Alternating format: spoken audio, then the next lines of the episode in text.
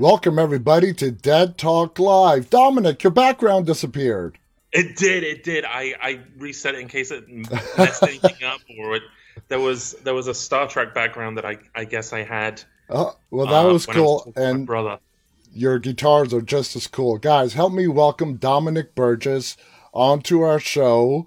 Uh, Dominic has been in a whole bunch of stuff and is starring in a new show called Doctor Death premiering on Peacock here very soon. How are you doing, Dominic? I'm good. Thank you so much. No, uh, thank you for being here with us. And I want to get the ball rolling right away. Your first professional credits, at least according to IMDb, which you got to take with a little bit of grain of salt, uh-huh. Let's is, do it. I know, is I know Batman Begins. All right. now, it's amazing. Your first professional acting credit. What was it like walking onto that Warner Brothers big budget set? Was it overwhelming? You know, uh, let's talk about Batman Begins. Um, this was it was my first job out of drama school. In fact, I auditioned for it on the day that I graduated from drama school. I rushed into central London. Uh, I auditioned with the casting director uh, Elaine Grainger. I think I think she was with uh, Lucinda Syson at the time, um, and I auditioned for uh, for the role of an Arkham inmate who was going to escape, and I had uh, scenes where I was, uh, I guess I was coming up on the, I can't remember the Jack. Is it Jack Gleeson who plays Joffrey in Game of Thrones? And I was supposed to yes. be threatening him in the yeah, audition.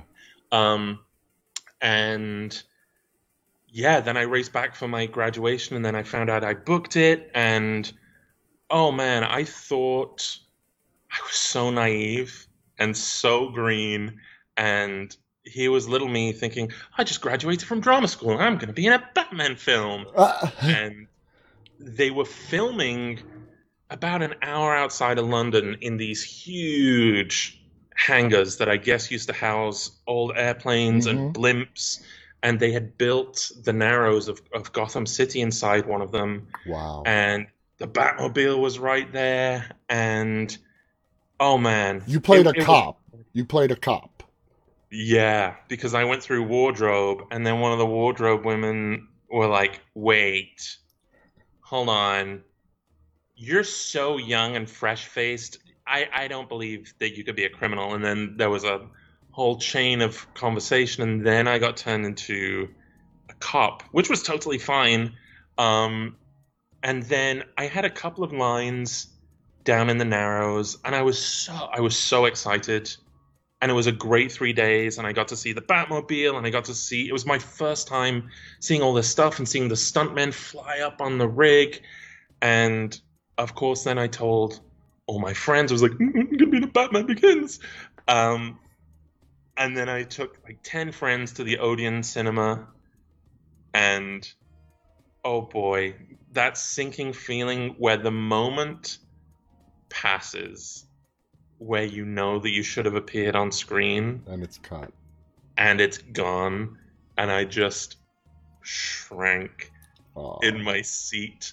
Um, but it's a you know it's a, it's a, I think it's a lesson for every actor uh-huh. that it doesn't. You can have the most wonderful time on set, but it doesn't mean you'll end up on screen. Um, my name survived the credits, which is that's, delightful. That's awesome. And you know what? Um, the most important thing is the experience you got. Not many people graduating great. drama school get to be, even if you're seeing this cut, get to be on the set of something like that.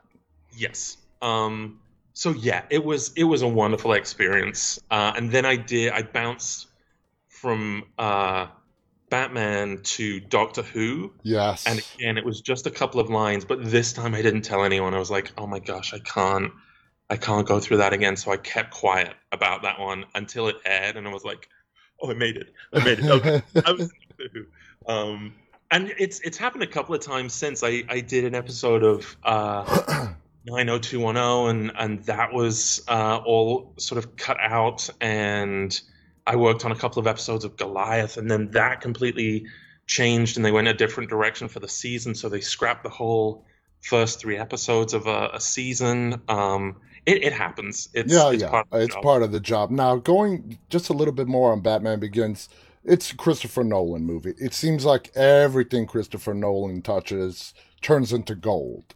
Did you have the pleasure of meeting him, talking to him at all, or no? No, not directly. Um, it was, I think, a first AD that would relay everything. He was off in Video Village, Mhm. and you know, especially early on in my career. Now, now I'm uh, a little more. Well, you're a veteran now. Yeah, now I'm now I'm happy getting to set and speaking to someone directly and getting direction and, and asking questions. Back then, or you know, early on in my career, I was very quiet and very timid and you know oh hello i'm very happy to be here. I'm just going to sit in this corner until you need me. Okay thanks so much. Bye. Um and you know as you as you grow you you gain confidence and yeah now now i'd be asking questions and be like can i go sit in video village i want to watch Yeah, um yeah. which i love to do yeah That's awesome. So, Doctor Death, I have. Uh, it hasn't premiered yet. It's a Peacock show. I've had the privilege through a festival to see uh, screeners of the show, Great. and it looks great. Uh, for our audience, the background storyline is about this doctor, spinal doctor, uh, surgeon, who basically is not doing the most ethical of things in the operating room, and some people want to stop him. Uh, first of all, how did you? Uh, you have a pretty major role in this. Uh, what is it like? You have appeared on numerous projects uh, over the course of years on a single project. What is it like booking Doctor Death and having your name like be third or fourth in the credits? Yeah, uh, it's uh, a little. In, it was intimidating. It was intimidating. Um, you know, much much like Joshua Jackson, I wasn't originally cast in this role. Um, so because of COVID and schedule changes, I was going to be going to Mexico to do a, a I don't think that's a limited series anymore. I think that's gone for a second season now. But I was going to go down to Mexico to shoot something, and that got put on hold. And then Doctor Death got put on hold, and Jamie Dornan dropped out. Joshua Jackson jumped in. Then I jumped in and committed, and then Mexico called and was like- "We're going." Um, so it was like this domino effect of, I guess, people jumping from project to project. Um, so I I didn't know I didn't know much about Christopher Duntsch, the the surgeon. So I I tore through the podcast and I play Jerry Summers, Mhm. who is uh, Christopher Duntsch's best friend, and he helped him set up his business. He was his right hand man, and he would drive him around, and he he was sort of a, a man behind the scenes, and he ended up offering his neck for Christopher Duntsch Wow. to perform surgery on, and then he became quadriplegic after two two terrible surgeries. And It's a fascinating story. oh my goodness, it's it, it's terrifying. It's terrifying. hmm You know, when you go in for And I've had any kind of medical procedure. yeah. I've had three back surgeries, so I can relate uh, with how terrifying it is. You're putting your trust into a doctor, and to have that betrayed is, yeah. you're right, it's terrifying. it's it's it's so scary and you know with with jerry being a real guy i listened to the podcast and in the original uh, sort of run of podcasts he he wasn't too forthcoming. He didn't really want to talk about his experience. He still held chris in high regard and considered him a good friend. Hmm and so I, I didn't reach out to him in terms of you know probing or asking questions or figuring out how to to play him uh, because I, I thought that would be you know, a, a, a little rude and crass for someone who'd been through something so Yeah. traumatic. Um, but he was this big, gregarious, loving guy, and he was so loyal to Christopher Duntsch, and, and sort of that that's the angle that I I approached uh, with, with Jerry in terms of playing him. So that research that you did and talking to him really helped you get into character. Yeah, I mean, I, I didn't talk to him, um, but I, I listened to The podcast. the podcasts and interviews, and I, I tried to find video footage where I could. Um, and just through listening to, to who he was and how outgoing and how, how friendly he was, I did. I tracked down his social media account uh, on Twitter, and um, even after everything that he'd been through uh, after becoming quadriplegic, he was still so optimistic and he loved his dog and he loved his care team and he loved sports and he was he was so upbeat Yeah. um, and then during the course of filming uh, we were filming all of the the hospital scenes and Wendy our script supervisor came out from behind Video Village and and said that uh, Jerry Summers had died uh, the day before um, and he'd actually died. Uh, he he died in February of this year. So it, it really, um, Mm. You know, it's it's it's tough because you you, you want to have fun and and make filming a, a joyous process, but you know, in the in the same regard, it's real people who have been through real trauma, and and so it, you sort of have to give them the, the, the respect that, that they deserve, rightly so. And when you found the news that he passed away, you said this past February, were you guys still filming at that point? We were. We um I was filming a scene where I wake up from my first surgery um, with Grace Gummer and then we were we were getting ready to shoot a scene where they were going to be wheeling me through a hallway to, to go prep for my second surgery um, and we still had two more days of hospital scenes to, to shoot at, at that point, uh, and then followed up with all the, the courtroom scenes as well. So it really, be, because up to that point in the series, Jerry had sort of been not the comedic relief, but sort of a lighter character compared to all this darkness that, that Christopher Duntsch was doing. Um, and that really brought uh, you know, I, I don't want to, I don't want to say it, it, it helped me get in character because it's so, I would never presume to to say that someone's death helped me get in character, but it, it really just Well, put a let, gravitas on proceedings. let me ask you this: When you found out about his death, did it? Did you feel an added weight of responsibility to bring accuracy to the character and to do? Uh, I don't know what the right word is. Justice to what this man Yes. had endured. Yeah, uh, and I, I felt that I felt that even before going into it, and it's it's something that I had discussed with Patrick Macmanus, the, the showrunner and uh, and the directors, was that I never it, Jerry is big and gregarious and and fun, but I I never wanted to portray him as the butt of the joke Yeah. or that he was naive or reckless. Um, my approach to him was that he was so loyal. He loved Christopher Duntsch so much, and he had a place and he had a purpose, and he loved he loved Christopher Duntsch, and so th- that was really my angle was coming was coming at him from a place of being this loyal, friendly guy who was manipulated. Christopher Duntsch manipulated so many people. He manipulated the medical system. He manipulated patients.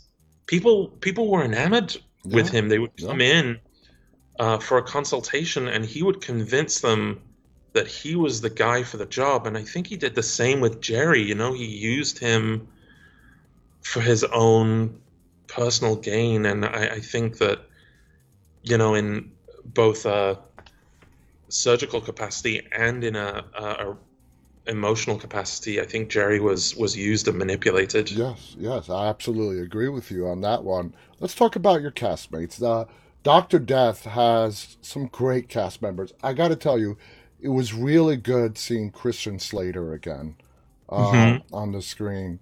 What was it like working with Alec Baldwin, Christian Slater, and uh, Christopher Duntsch is played by Joshua Jackson. Mm-hmm. Uh, describe your experience working with uh, Baldwin and Slater and Jackson.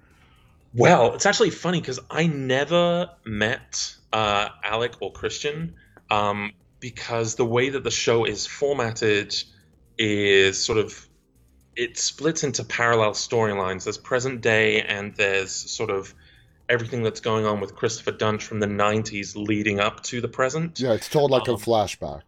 Yes. And so I never had uh, scenes with uh, with Alec or Christian. I was so excited. I wanted to meet Christian so much just to ask about Star Trek 6 because I'm a big Star Trek guy.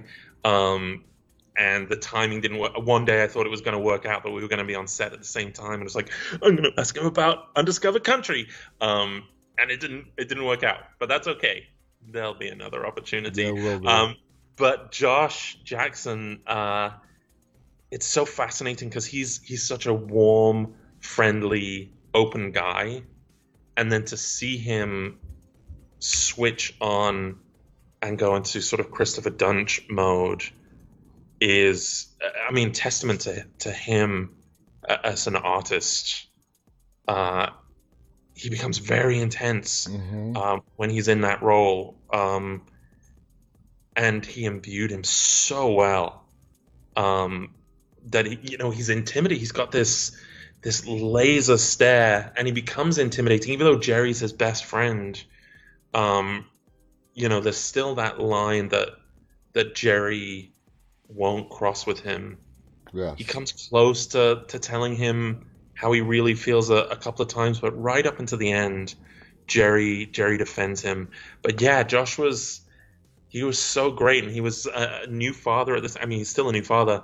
Um, you know, he he and his wife had, had just had a baby, and we were filming in the middle of a pandemic, and so the, you know the circumstances of of filming it were very much come in, do the scene and then separate uh, yeah. to your own little space and keep your distance from everyone else.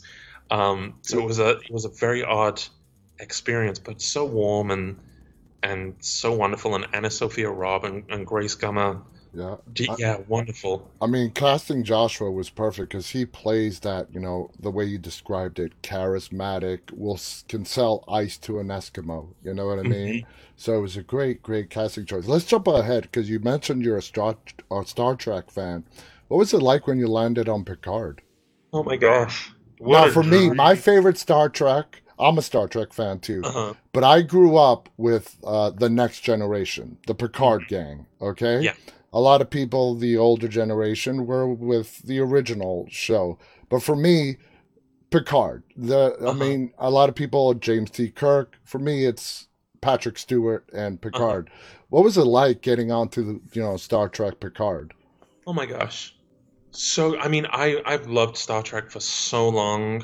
Uh, I think I'd seen I think my brother had made me watch Wrath of Khan and I'd seen Star Trek 3 and I'd seen Voyage Home and then I remember back in England Next Generation would play on Sky One and BBC Two, and so I would race home from school and I would do my homework while that was on in the background. Um, and then Voyager was really my Star Trek because yeah. that was because when I got into Next Generation, it was sort of already in semi syndication where it was on every night of the week, and so you didn't have to wait for cliffhangers or. It actually like still is. That's how popular it is. Yeah, I mean, it's still a go. I was watching Best of Both Worlds last night while I was waiting for Loki to to start up um, at midnight. But um, yeah, Voyager was my show. That was the one that I watched from pilot to finale as it mm-hmm. aired live, and then I would have to wait for the cliffhangers, and it was it was exciting. And yeah, that's that's my Star Trek. And so then when I found out that Jeri Ryan was going to be on Picard as well, and I would have a scene with her and Patrick Stewart, and it was going to be directed by Jonathan Frakes. Oh man, Oh, my Riker my- and Picard. I mean, I can imagine. I can It just- imagine. and just what you know sometimes you you walk onto a set and especially when you you're sort of a guest star actor and you you jump from show to show you know sometimes you get to set and you read the environment and you realize oh this is a show where i just sit in my chair i don't talk to anyone i keep my head down i know my lines i'm going to go do my job and then i'm going to go home and star trek was so warm and welcoming. I went for the prosthetic fitting, and then they were like, "Do you want to meet Jonathan Frakes?" And I was like, Hell yeah. Uh, "Yeah." I mean, I have bits of latex like pulling off my face, but sure, let's go meet him. And they took me to the the dining room. They were on lunch at the time, and in the middle of the dining room, Jonathan Frakes just stood up and was like, "Dominic Burgess, welcome to the family," and just. And Jonathan is a, a big, he's a big guy. He's an overwhelming, intimidating figure. Uh, so warm. He, you know, he's again, he's one of those warm, open, friendly people, and he just exudes so much love for Star Trek mhm. and working with Patrick. And he ran the most joyous set. It was someone's birthday. I don't know if it was the the DP's birthday, or one of the camera guys' birthday. And after every setup, he would start the charge in singing "Happy Birthday." We must have sung "Happy Birthday" to this guy maybe 12, 13 times that day. Um, wow. he just keeps a warm, upbeat, friendly set, and it was just a joy. What a joy! Now, Jonathan and Patrick, they have known each other for 30 plus years. Um, Mm-hmm. Did you see them interacting? I mean, they must be really good friends. Oh my gosh, yeah. And what was so wonderful was that you know we were we were filming in a nightclub uh, up on Universal uh, City at City Walk where um, you know uh, they sort of made it look like Stardust City and and dressed the set and it would be it would have been so easy for them to have been dismissive or for them to after each take to go and find a quiet corner Yeah. and between takes we would just sit in the booths of these nightclubs and jonathan and patrick would just reminisce about old stories and patrick asked about my background and was like i'm from stoke-on-trent and he was like ah stoke-on-trent the old vic theatre. And you know it, it was they were so warm and welcoming that yeah i, I you just I would imagine it's like a, it's hard to put into words. Uh, just yeah, and I two. handled it very well because Yeah. inside I was like, "Oh my gosh, oh my gosh, oh my gosh," but outside I was very professional. Yes. Uh, let's go back to Doctor Death for a little bit. Do you think the actual real story is uh, a lot scarier than what can be portrayed on the screen? You know, I read I read something uh, earlier on about the show that I thought, "Oh, that's that's a great way of putting it." Um, in, in one of the articles, someone described it as, you know, in the '70s, Jaws made people scared to go in the ocean, and sort Yeah. of, and now Doctor Death is is doing the same for for surgeries, where it's giving people pause and and and second thought, and I think you know sometimes I, I think it's interesting that NBC Peacock is is doing this because you know they have New Amsterdam and there's uh, Grey's Anatomy on ABC and all these medical dramas where the doctors are the heroes Yeah. and you know you feel like you're in good hands and everyone's going to be fighting to save your life and in, in the surgical bays they'll they'll keep doing CPR for two hours until Yeah. that person comes around and they can reunite the family and this is this is not that um and I, I think what's you know I, I don't know if if a dramatization can ever match what has been done in in real life to, to answer your question Yeah. um but you know, it, it's it it's terrifying to think that this happened and it could be happening somewhere else or it could be happening in another country or you know Yeah. that even in England um, we had our own I guess Dr. Death you would call him uh, Dr. Harold Shipman who again uh, was responsible for I think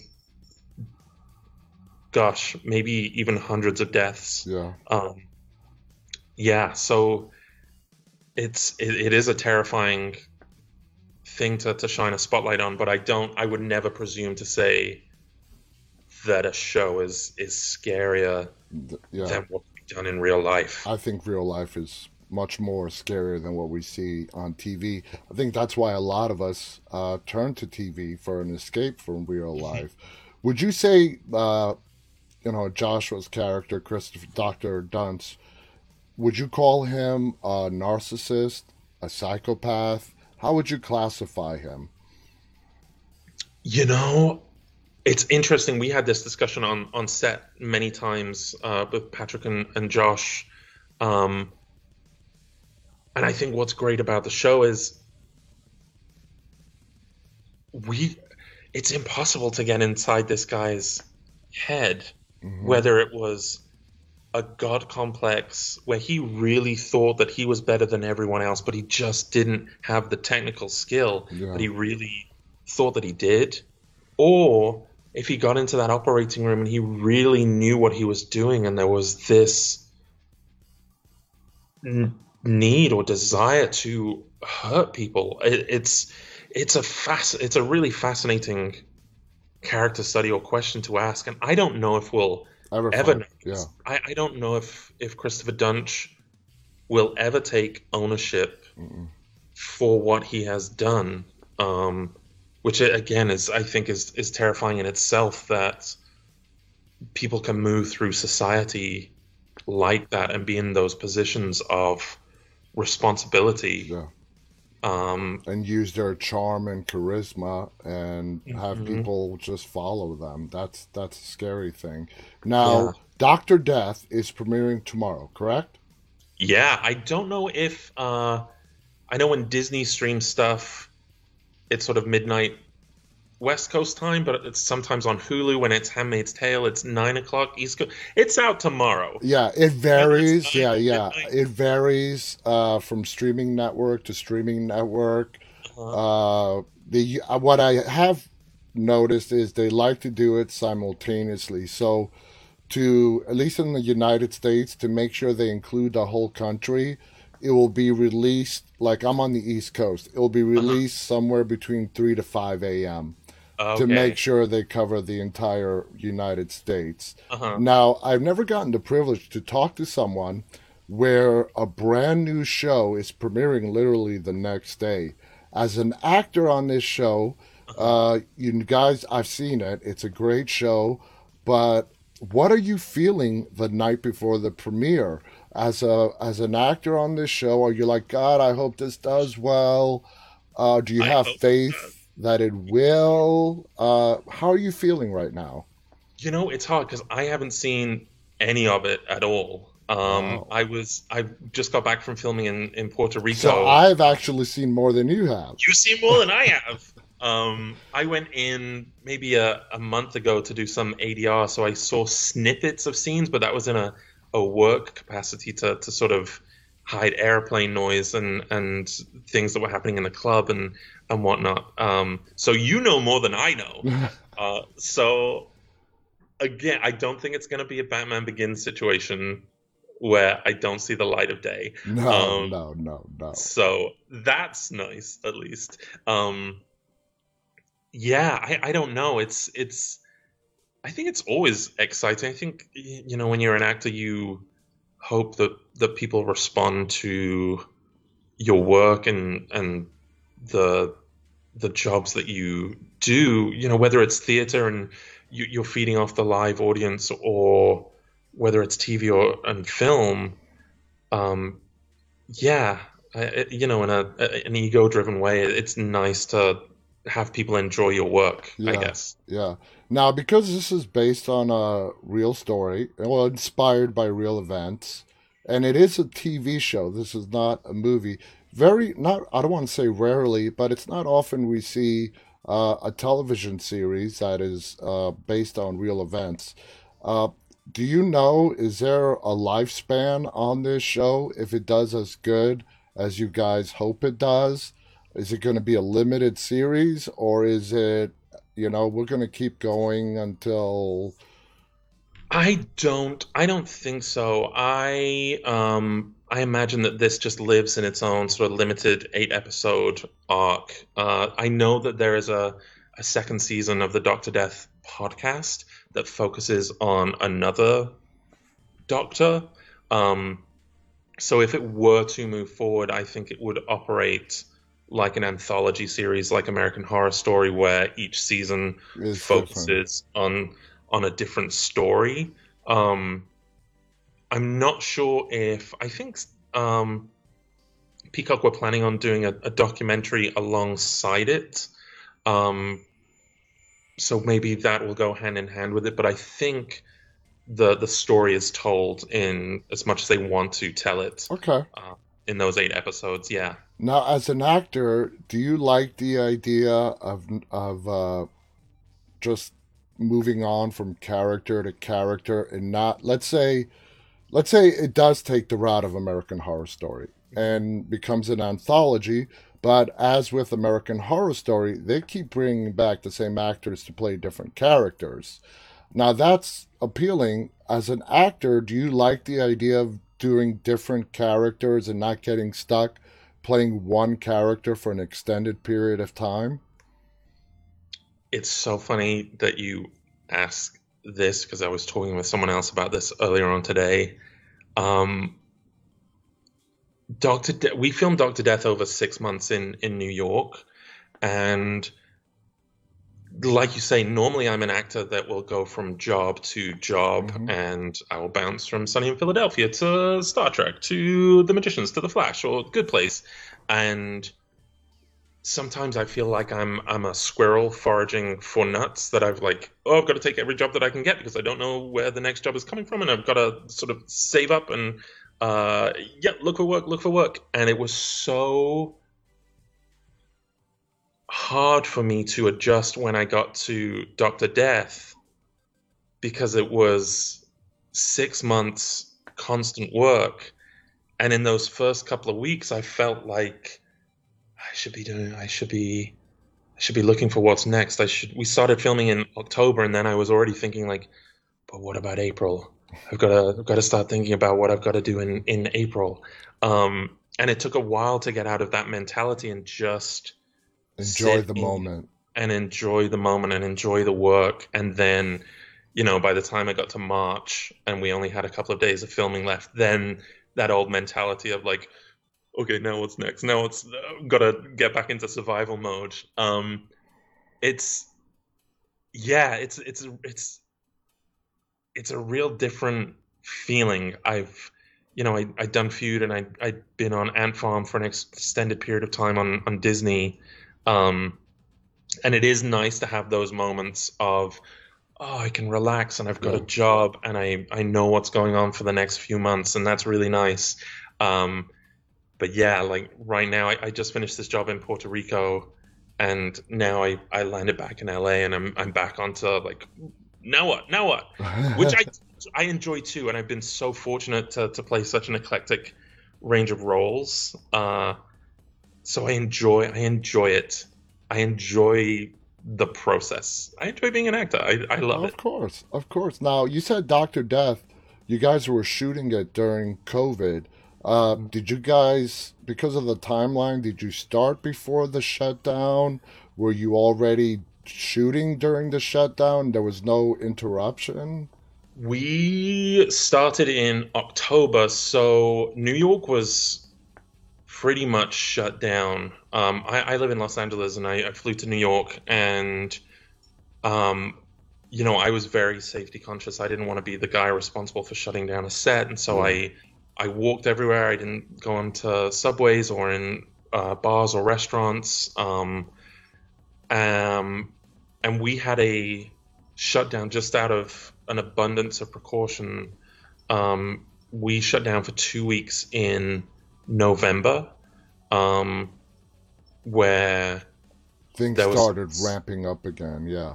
Yeah, so we we shut down just around Thanksgiving for two weeks, and then we came back, and then it was Christmas, and then we came back, um, and went straight through till March. Um, but yeah, it was it was an odd experience. It was odd to experience New York at that time, you know, with Broadway being dark and yeah. everything being quiet. I mean, it was it was kind of lovely in a way because I'd never experienced New York that quiet, and so you could sort of walk out onto the streets early in the morning, and it would just be eerily silent and beautiful. There was snowstorms while we were there, and I would get up at six o'clock in the morning and, and venture out. And you know, I, I was uh, I was born and raised in New York for 23 years, and to see I live just outside of D.C. now, but uh-huh. I still my family's there. I own my childhood home there and to see pictures of Times Square completely empty, mm-hmm. I'm like, I thought I never thought I would see the day.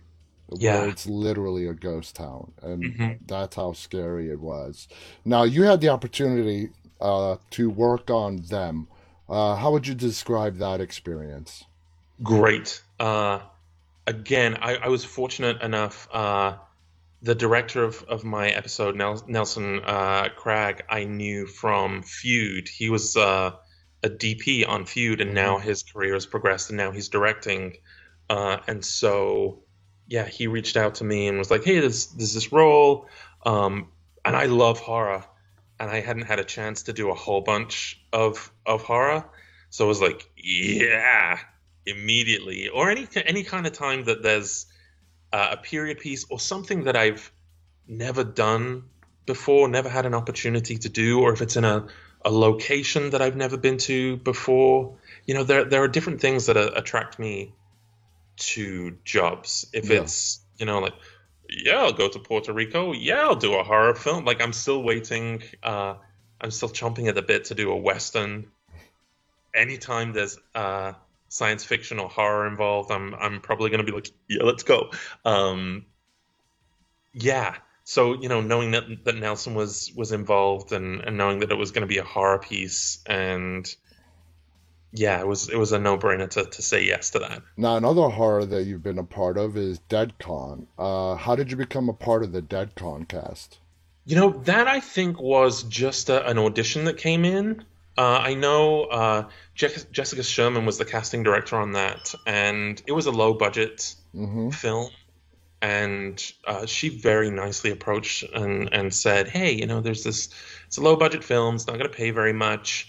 And again, it's it's like one of those things um, where D- d- depending on the job, if, if, it's a low budget film, I'll still do low budget films and short there have films. Been some amazing low budget films. Yeah, I I I'll absolutely do those. Um, you know, to to an extent, depending on what it is. But if if someone calls and says like, "Hey, will you do three days on this thing?" It's like, yeah, three days is three days is nothing. Of course, yeah. I'll go do that. It's just down the road in North Hollywood, Burbank, Pasadena. Absolutely, I'll do it. You know, it becomes a different story if someone's like, "Hey, can you do our low budget film?" And we're filming in Sacramento and it's going to be seven weeks and get yourself there and Airbnb yourself and then it's a then it becomes a different conversation. Yeah. Um, but yeah, I, I I I love working. I'm I'm at my happiest when I'm on set and I'm watching and I'm learning and I'm meeting new people and learning new skills. So I'm I'm very uh, working uh, with Alfred Molina on on Feud. Uh, I asked him if if he would do a, a short film that, that I was going to write and direct. Uh, and he was like, "Yeah, you know, I'm a I'm a I'm a bit of a whore when it comes to work." Um, and sort of I, I've sort of taken that mentality of like, "Oh yeah, I, I I get it. I love working." And you mentioned feud because that's exactly where I was going to go to next. What was your favorite part of embodying this historical figure on feud? Oh my gosh so so good and so different to to Jerry Summers. You know, um, I was aware of Victor Buono's work uh, from the original Batman series, and he was a voice in one of my favorite childhood cartoons, Flight of Dragons, and uh, that was very that was a very different experience because there were so many live performances of his to draw from, whether it's Batman or in interviews and talk shows.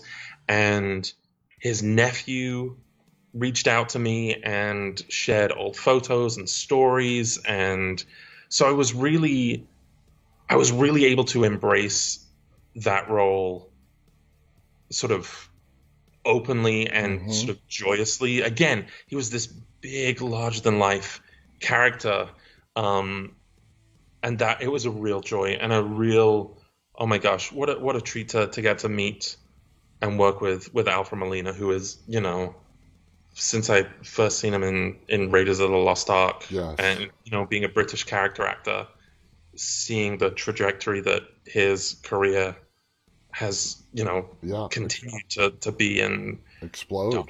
And just wonderful, wonderful performances. And I've seen him live on stage, and just someone who you look up to as as a an artist, and to be such a wonderful human being as well is just the best. What was it like? Uh, Ryan Murphy and Jessica Lange were also involved in Feud. Mhm. Now, Ryan Murphy is the creator of American Horror Story, and of course, for like the majority of the seasons, Jessica Lange was in every season of American Horror Story.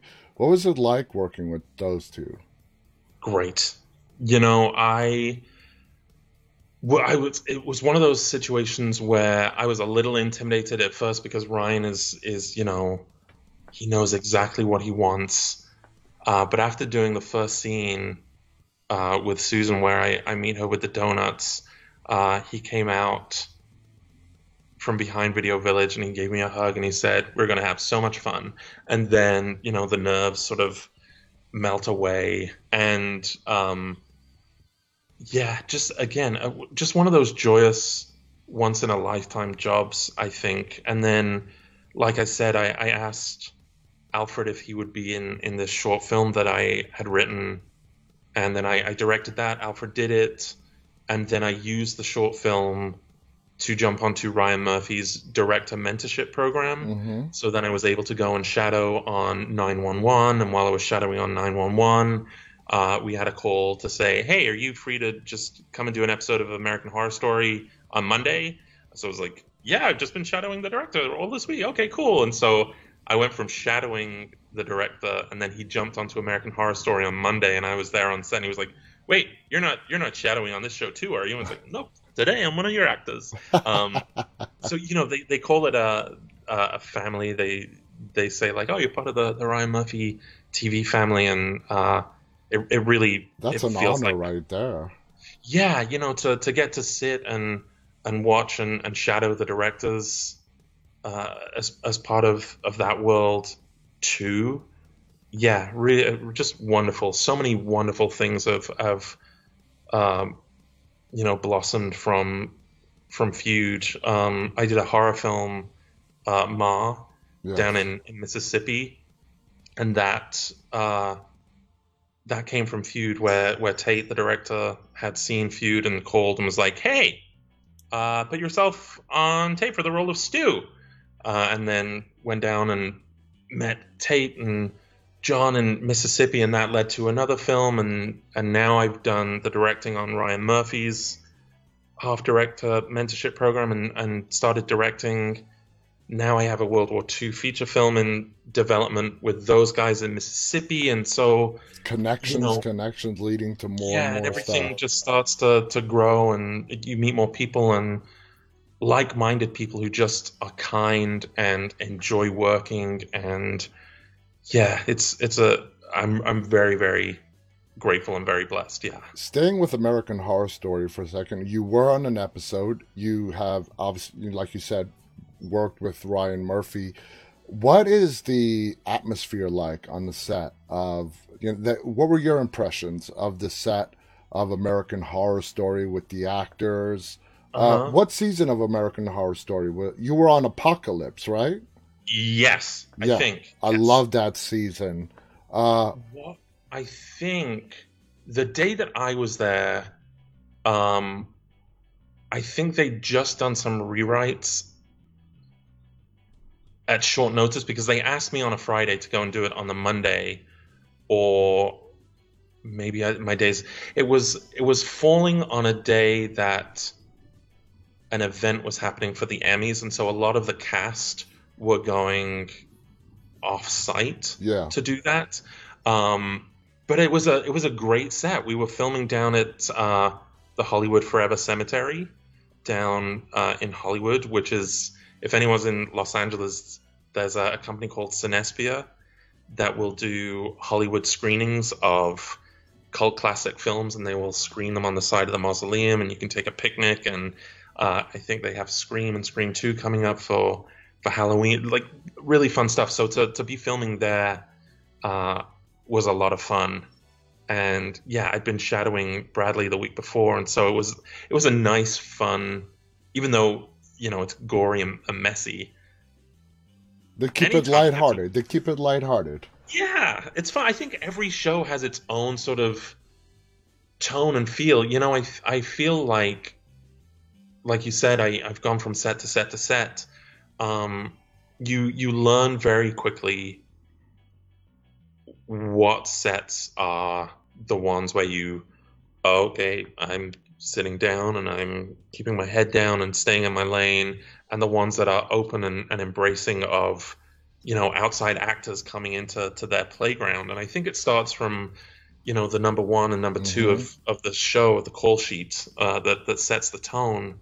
Um and it, it makes a it makes a huge difference. Yeah, I, I bet. I mean, I would think going on to a set where everybody's, you know, open and, and welcoming instead of, like you just said, going on to a set where you've just a feeling. I mean, that nothing Yeah. needs to be done. Just the feeling is just go there, keep your mouth Uh-huh. shut, do your job, and then, you know, end the know day. the, the the sets where you you get there and everyone is warm and open and they want to collaborate and they want to do the best work that's for me at least that's where my best work comes Mhm. out is is when i feel like oh okay this is a safe environment to Yeah.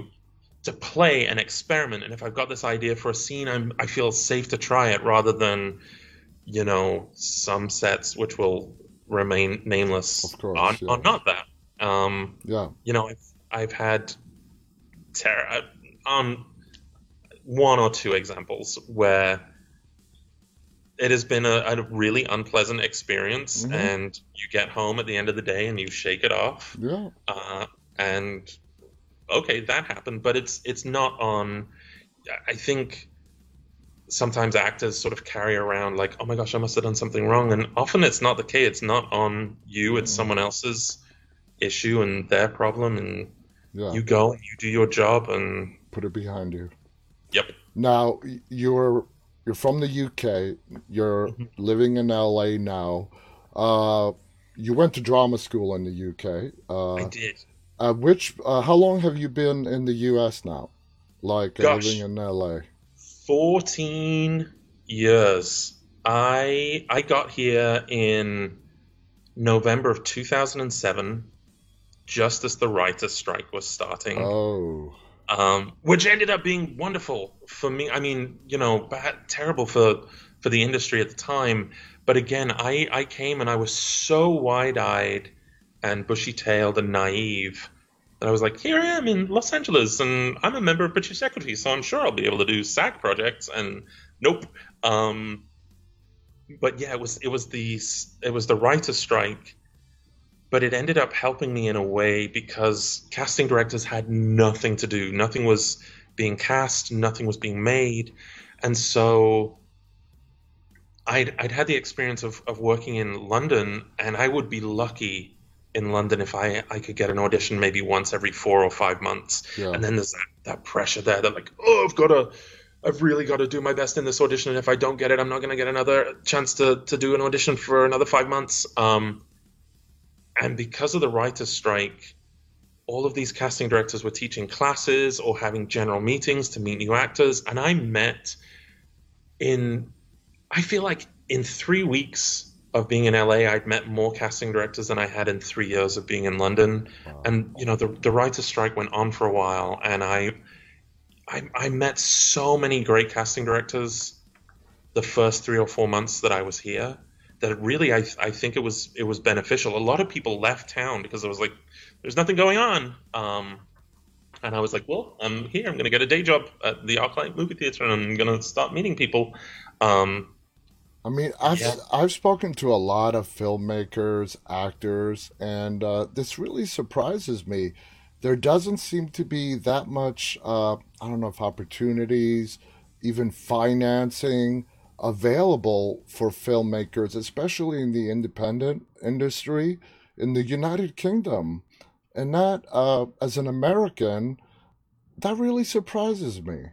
You know, I, I I think the industry has changed since I left. When I was in London, I I found the industry to be very inaccessible and very hard.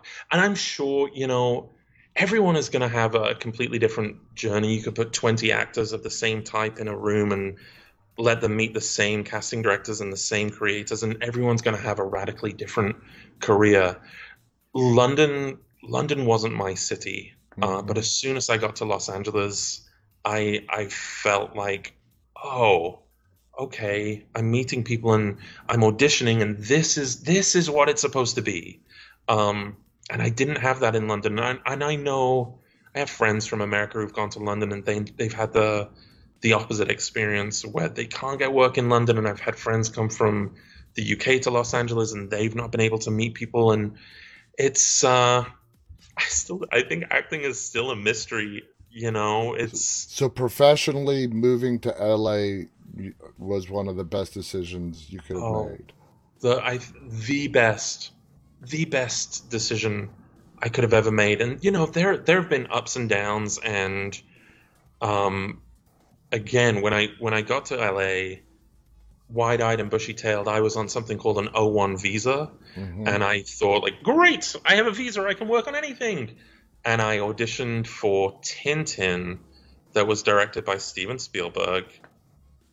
And uh, I, I think I auditioned in July August and they told me in September that I booked it and I was like oh my gosh I booked Tintin! This is great! It's going to film in February and it's going to be motion capture and I'm so excited! And December came around and I went down to Marina Del Rey where the, the studio was and they did the, the Weta digital scan and they fitted me for the motion capture suit and the helmet.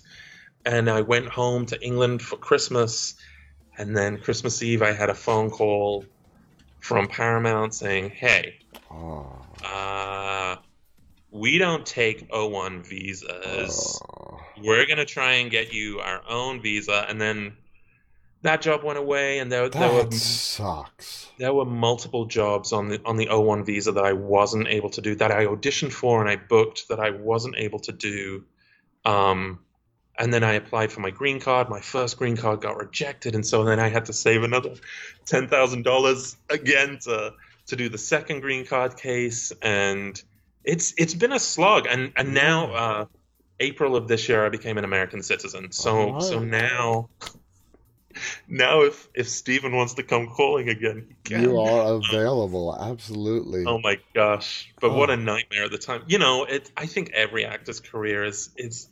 I think that's what acting is. It's it's incredible highs and incredible lows, and like I was saying, you know, foraging like a squirrel because you don't know. You don't don't know what the next job next. is or when it's coming. Yep, yep, yep, yep. Dominic, this hour has just flown by. It's been an It abs- It's an hour already. Yeah, yeah. It's been such an absolute pleasure talking to you guys. Doctor Death is premiering tomorrow, sometime tomorrow. We don't know exactly when. We're still trying to figure out the streaming, how the streaming networks do it. But it is coming out Friday, July 15th, with it, which is tomorrow. Uh, I've had the honor to see a, the first couple of episodes. It's a really good show. It's based on real events. Please check it out. Uh, Dominic is great in it. Uh, Alec Baldwin is in it. Christian Slater, uh, Joshua, who plays the doctor. So check it out. You're not going to be disappointed. Dominic, thank you so much for being a part of our show and sharing Thank all your stories with us. Uh, really looking forward, and I think I really believe Doctor Death is going to be a, a big success. Uh, Who knows? But I mean- onwards, onwards, wherever the road may lead. Exactly. There's no guarantees, but I really think it's going to be a success, and I wish you nothing but the best of luck. So thank you so much for tell, for Yeah. coming here and sharing all these great stories with us. Uh, thank you to our audience for tuning in. Any final thoughts you want to share? Uh, no, thank you so much. I, I see all these uh little comments on the the the, chats, yeah, on the yeah, side. yeah, uh, hi, hi, yeah, yeah, Colette. I wonder if he lived near me. Maybe I'm from Stoke on Trent. yeah. Uh, so if I talk to my parents over Skype, then the old Stoke on Trent accent comes out to play. that is so awesome, guys. Thank you so much for tuning in. Until next time, stay safe. On behalf of Dominic and myself, stay safe and stay walking. Good night.